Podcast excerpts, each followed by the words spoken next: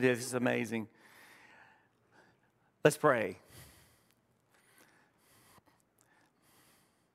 God, may the words of my mouth and the meditation of our hearts be pleasing and acceptable in your sight.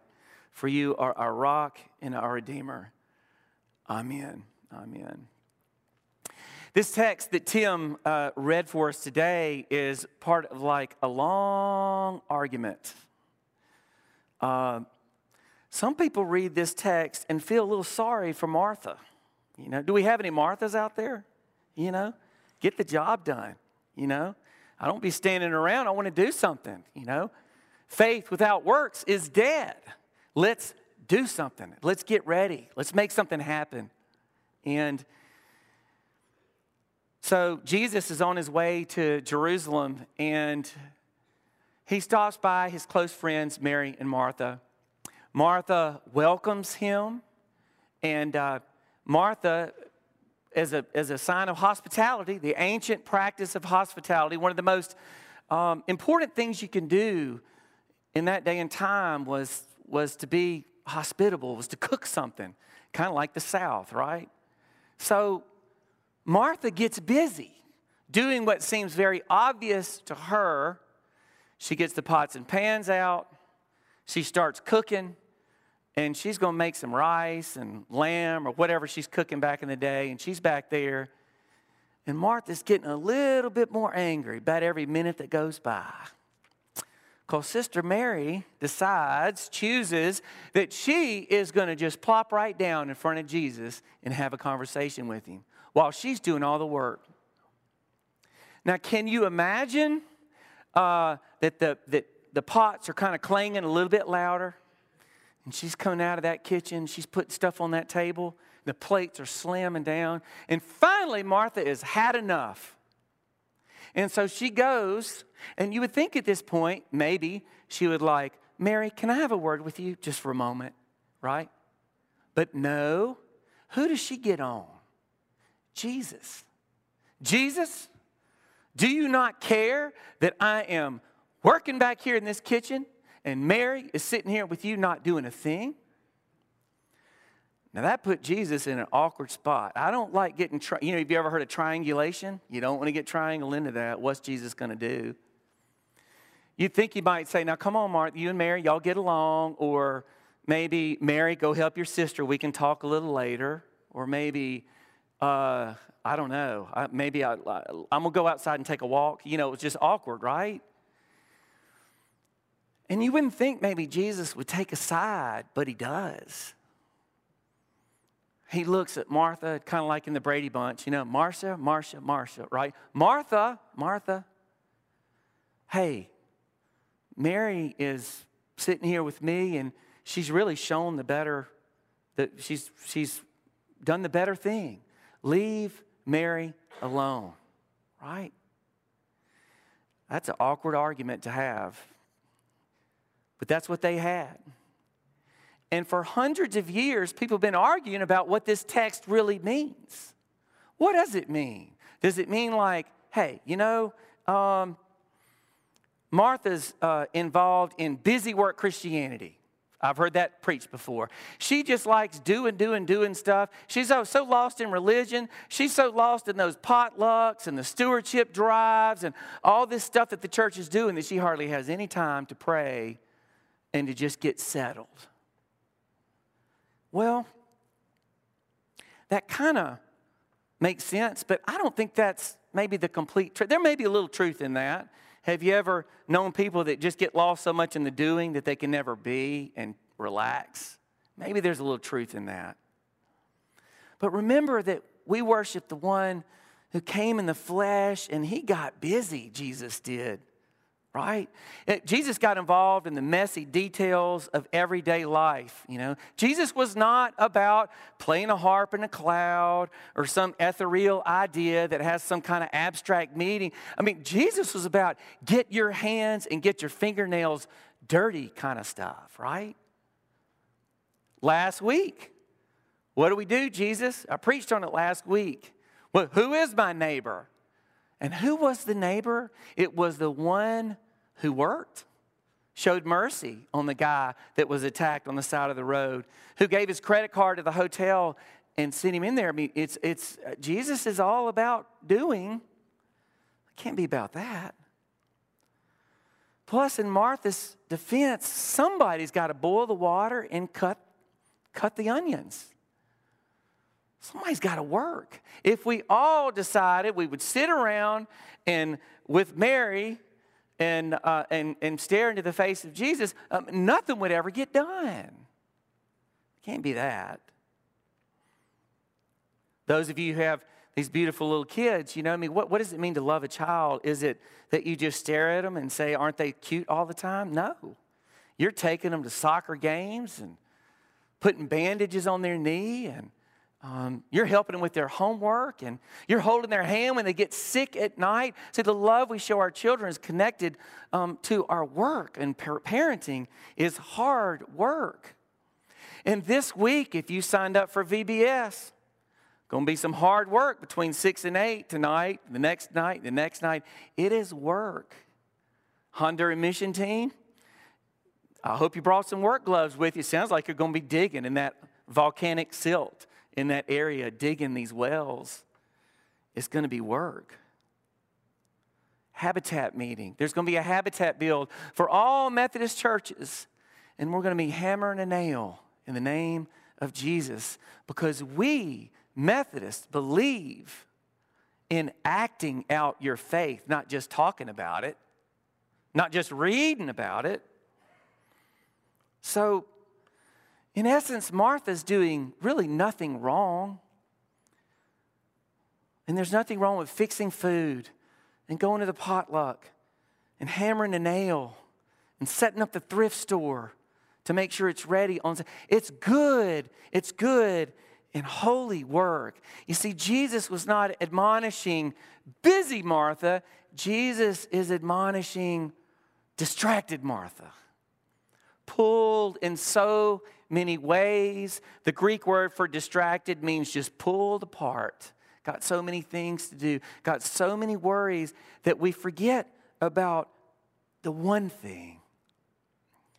How many times have you been with a loved one and maybe somebody you see every day and maybe you see you don't you don't get to see them very often but you're so distracted and they leave and you hug them and they crank up the car and they go and you wonder why was I so busy and distracted couldn't I just sat down Jen will remember this when we went to Alaska. We, we served there for four years, and there was a beautiful, wonderful woman. Her name was Phyllis Sullivan, and she's, she's still there. She lives in this big octagon house near Lake Wasilla. She was from East Texas, and she and her husband, her husband was the principal of a school uh, where Native Alaskans lived for decades. Uh, after he passed away, she moved to Wasilla.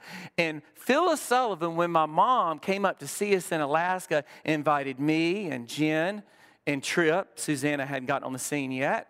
Um, so we're there and we're walking in. You know what we had that night at Phyllis's house? You remember Jen?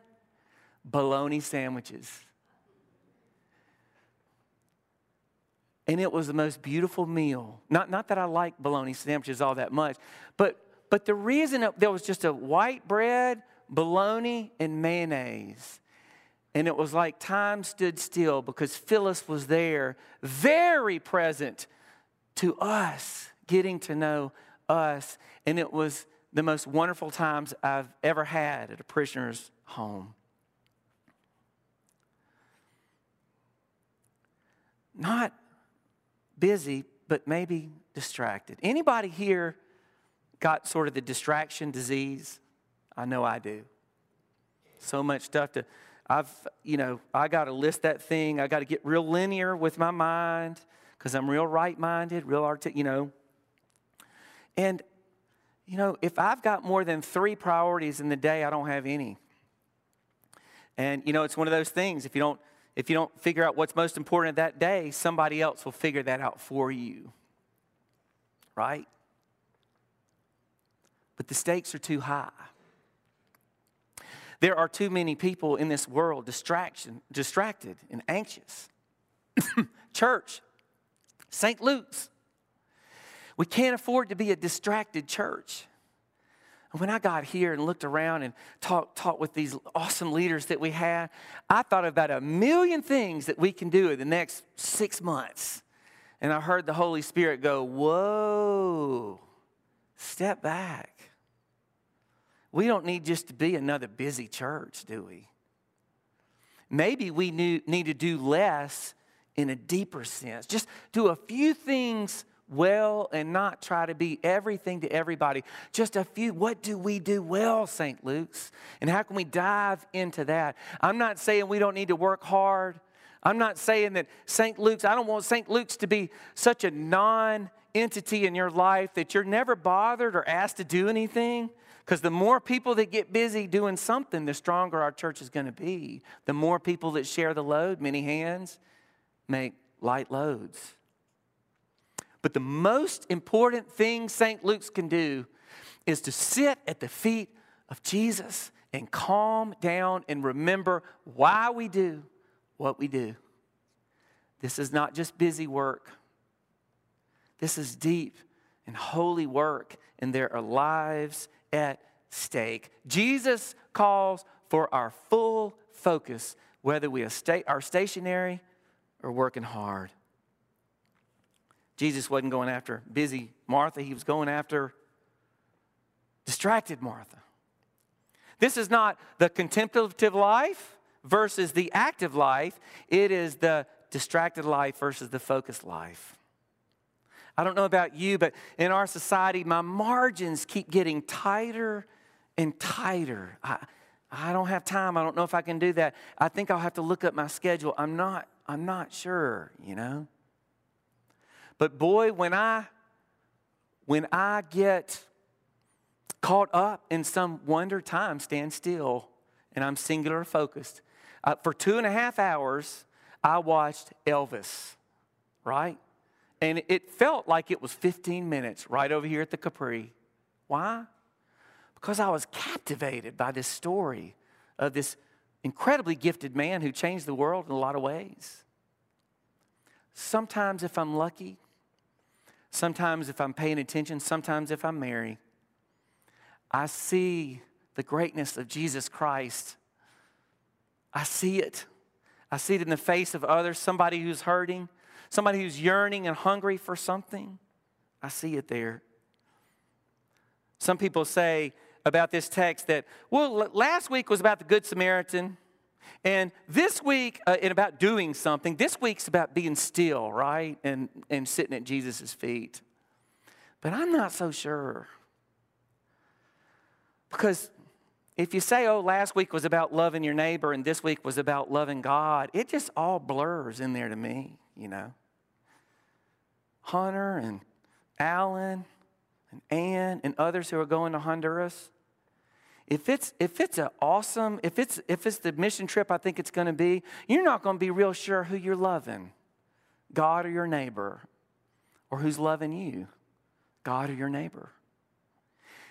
And I think when we get in those kind of kairos moments when time stands still and we're not busy and we get and the water gets to settling, it's hard to know what is what. Here's what I hope you know, in the next, in the weeks and months and many years to come, hope we're in a congregation, we, we continue to position ourselves at Christ's feet. I mean, that's really what matters. That's, that's who we are. That's what we're about. So, somehow we're able to do life together at St. Luke's where each and every one of us is stirred by awe and wonder, not by ought and must and should or to do list or pots and pans. It's not about the food, it's about the focus of my life and our life. And we, our eyes are on the greatest gift, the Christ our Lord as we study Scripture, as we pray, as we sing, as we worship, as we see Christ in one another's face, then even the details of this common work suddenly start glowing with the good news of Jesus Christ. That's our goal. That's who we are. John Wesley said, What do we do? Offer them Christ. Singular focus. Offer them Christ. This past week, um, for the first time in three years, the whole Mississippi Conference, a whole bunch of clergy got together. And I'm not big on parliamentary procedure, and I get a little lost in all that because of my squirrel tendencies, right? But let me tell you what I loved. I got to see clergy, I got to see people who are doing what I'm doing right now for the first time in three years. I hugged necks. And I, I just forgot how awesome that was just to sit and be with one another and to support each other. I'll tell you, I mean, there is no such thing as a perfect denomination, but I love my connection with other people in this state who, who have the same scars that I have, who, who know what it's like in and out to, be, to, to have this burning fire within your bones, to, to set a church on fire in a good way, right? To set a church on fire so that other people catch something, right? And it was it was just it was powerful. It was powerful. I don't want to be a part of a worried and distracted church. And if I don't want to be worried about a distracted and worried church, right? If I don't if I don't be a part of that kind of thing, I got to be the change I wish to see in my church. I've got to, I've got to be the change I wish to see in this world. And so, like Henri Nouwen said, I've got to be that non anxious presence with a singular focus. Now, I've got some awesome family here, and I'm not going to embarrass them, but my Uncle Steve is right there, and Ellen, and uh, they're from um, Arkansas. And I come from a flying family, right? They all fly. I, most everybody flies. I did not get that gene. Um, one time, my dad said, Bruce, he was in the National Guard. He said, this was after I didn't know what I wanted to do, like we all didn't, and when I was 21, 22. He said, Go over there to the Air National Guard. He said, and uh, go take a test. You might be a pilot. Okay, Dad. So I go and I take the test. That general at that National Guard said, Bruce, your dad is a heck of a pilot, but you need to stay away from the cockpit. You know? My grandmother got her solo, got her flying license, right? She was older than 60. How old was she, Steve? 61, 62? 61 years old, and my nanny gets her, gets her license. And so it's time for her solo flight. And she takes off from Brookhaven Airport. And Big Daddy, I think, is on the radio talking to my grandmother as she's flying. All of a sudden, plane goes out, no engines. Solo flight, first time. As you might imagine, it was the last time she did a solo flight. She looking for the roads in Pike County, finally lands on one. Whew, Big Daddy drives down to McComb from Brookhaven. Thelma, uh, let's look what, what went wrong. And they looked around, and that gas needle was on E. Thelma, did you not? You're the pot. Did you not check the gas gauge? Oh, Houston, I thought you did that. Thelma, you are the pilot, right? You're the pilot. Checklist, it's on the thing, right? Well, I admire my grandmother for even trying something like that and love her to death. And, it, and it, uh, she was like that, very adventure, adventuresome in a lot of different ways. But I wonder how many of us have sort of, and of course, fuel is the main thing, right? It's like the first thing that you check. When your lawnmower doesn't work, check the fuel, right? And I just wonder sometimes if we've lost the main thing. If the plane looks shiny on the outside and there's just something deeply empty on the inside. And we've sort of lost track because our margins are getting slim and we're getting busy in the chicken, I mean, in the kitchen, boiling the water cutting the chicken, cutting the onions. Everything looks good on the outside, and yet we're empty on the inside with the one thing, with the one thing that we need the Word, the living Word, Jesus. And what do you think Mary heard at Jesus' feet with that one thing? I don't know, but I could guess. What's the word we hear from Jesus?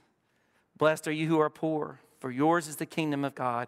Blessed are you who are hungry, for you will be filled. Blessed are you who weep now, for you will laugh.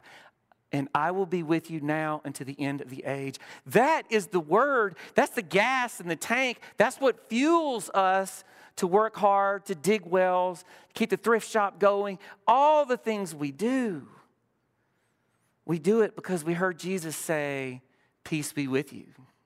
Not as the world gives, do I give, but as I give. Do not be afraid. I still get afraid sometimes. I still worry. You may have that mastered, I don't. But I think it's human to be worried and anxious like Mary. We just don't need to be defined by it and recognize that Jesus wants to live this life at home and to keep that anxiety at bay. And by keeping the main thing the main thing, incredible things can happen. St. Luke's, choose the better part, whether you're busy whether you're resting. Let's do a few great things together. Let's don't feel like we have to do everything. God's got other churches for that, right? Let's do a few things well and live into our calling.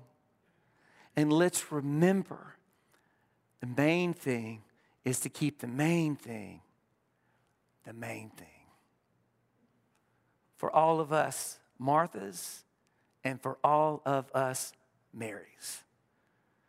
In the name of the Father, and of the Son, and of the Holy Spirit. And all God's people said, Amen. Let us pray.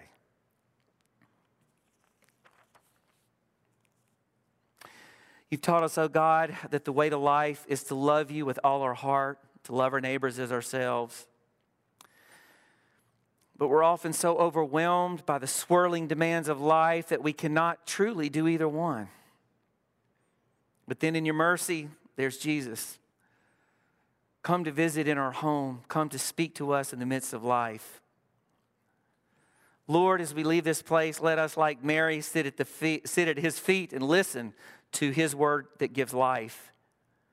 And then, having heard that word, let us, like Martha, get up to serve others in Jesus' name. Amen. I invite us to close by singing uh, our closing hymn. There are those who would wish to join uh, St. Luke's today. I invite you to come forward um, as we sing. Let us stand and sing. Yes. What I do? Oh, yes. Oh, let me give you some instructions. Helen's going to sing the verse uh, first, and then we'll join in the second time we sing it. Thanks, Helen. Appreciate it. Two verses. We'll, get, we'll do the second one.